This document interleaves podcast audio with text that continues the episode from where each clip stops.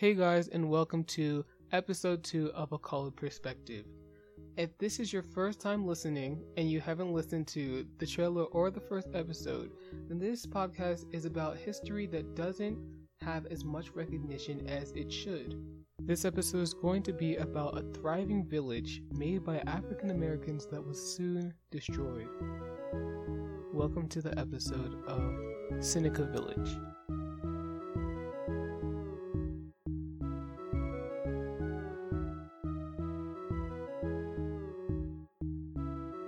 Seneca Village was made in 1825 when Elizabeth and John Whitehead subdivided their land and sold 200 lots. One of the first people to buy land was a shoe shiner by the name of Andrew Williams, who bought three lots for $125.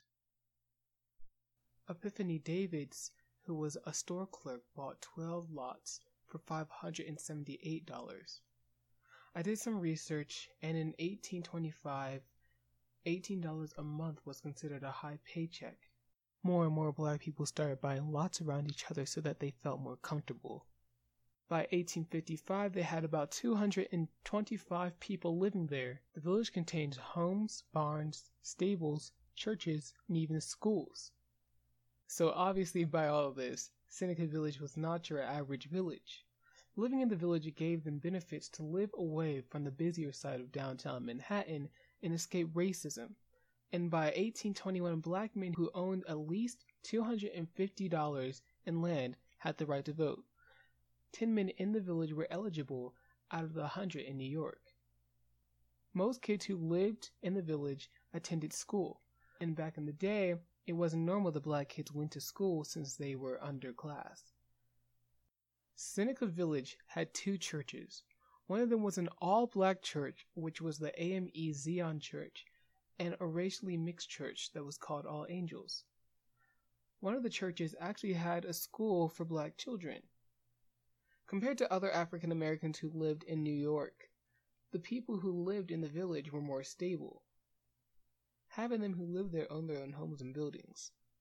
During this time, slaves were still running away and escaping their slave owners, was actually one of the stops on the Underground Railroad. The village's basements served as hiding spots for the people looking to escape slavery. A few decades later, New York's population grew rapidly in lower Manhattan, and the elite were scared that the city was going to be overpopulated. Just like Europe in their landmarks, the city elite wanted to make a park that gave life to the city. This park name was Central Park.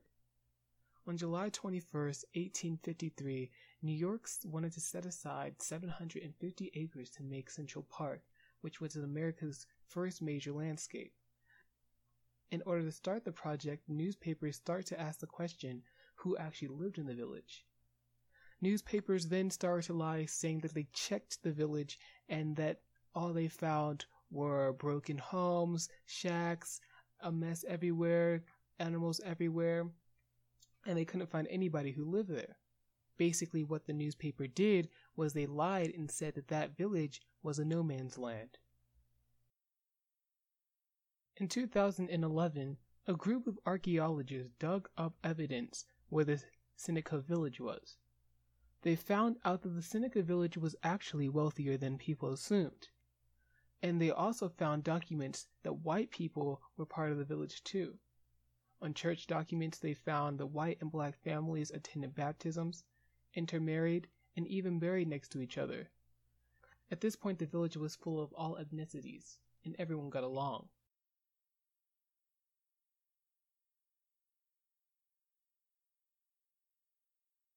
Hey guys, before this episode ends, I just wanted to talk about how Seneca Village was just first black people buying land this soon turned into a community of all ethnicities, and this helped me in some kind of way because this year has been crazy.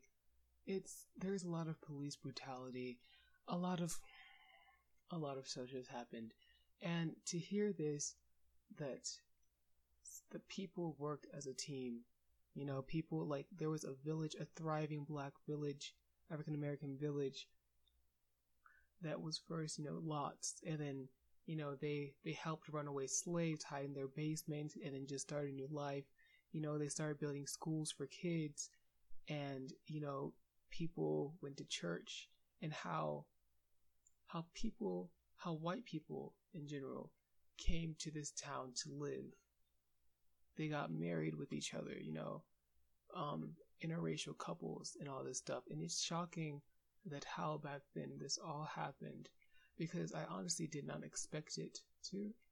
And it really, I don't know, I guess I felt, it made me feel happy as though there were people who saw a person and while others,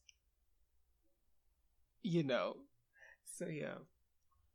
Anyways, that's it. I hope you guys enjoyed this episode as much as I have.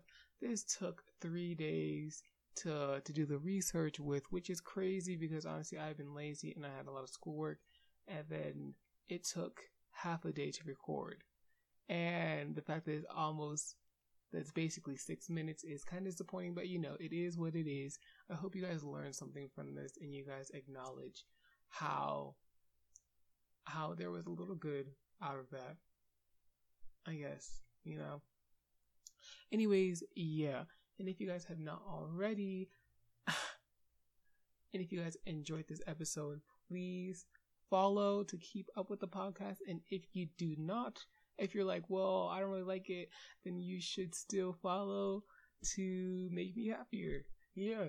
Um, and then also, if you guys could share this with somebody, um, it could be your brother, your mother, your sister, your or your cousin, you know, whoever it is just do, you know what I'm saying? You can share with a friend. But if you don't have a friend, then again, you know, share with your neighbor. Anyways, I hope everybody is having a wonderful day today or night, wherever you guys are. Stay positive and stay safe. And yeah, bye y'all. Hey y'all, so I don't know if y'all noticed, but I looked back on this and there is a there is an echo in here. I don't know if y'all hear it. I hope that you guys do not. But I tried to fix it, but I can't, so I have no clue what's going on with it. But yeah. Um, sorry about that. And also, this took way too long. It really did. For for seven minutes, I'm I'm kind of disappointed in myself. But you know what? It is what it is. Bye, y'all.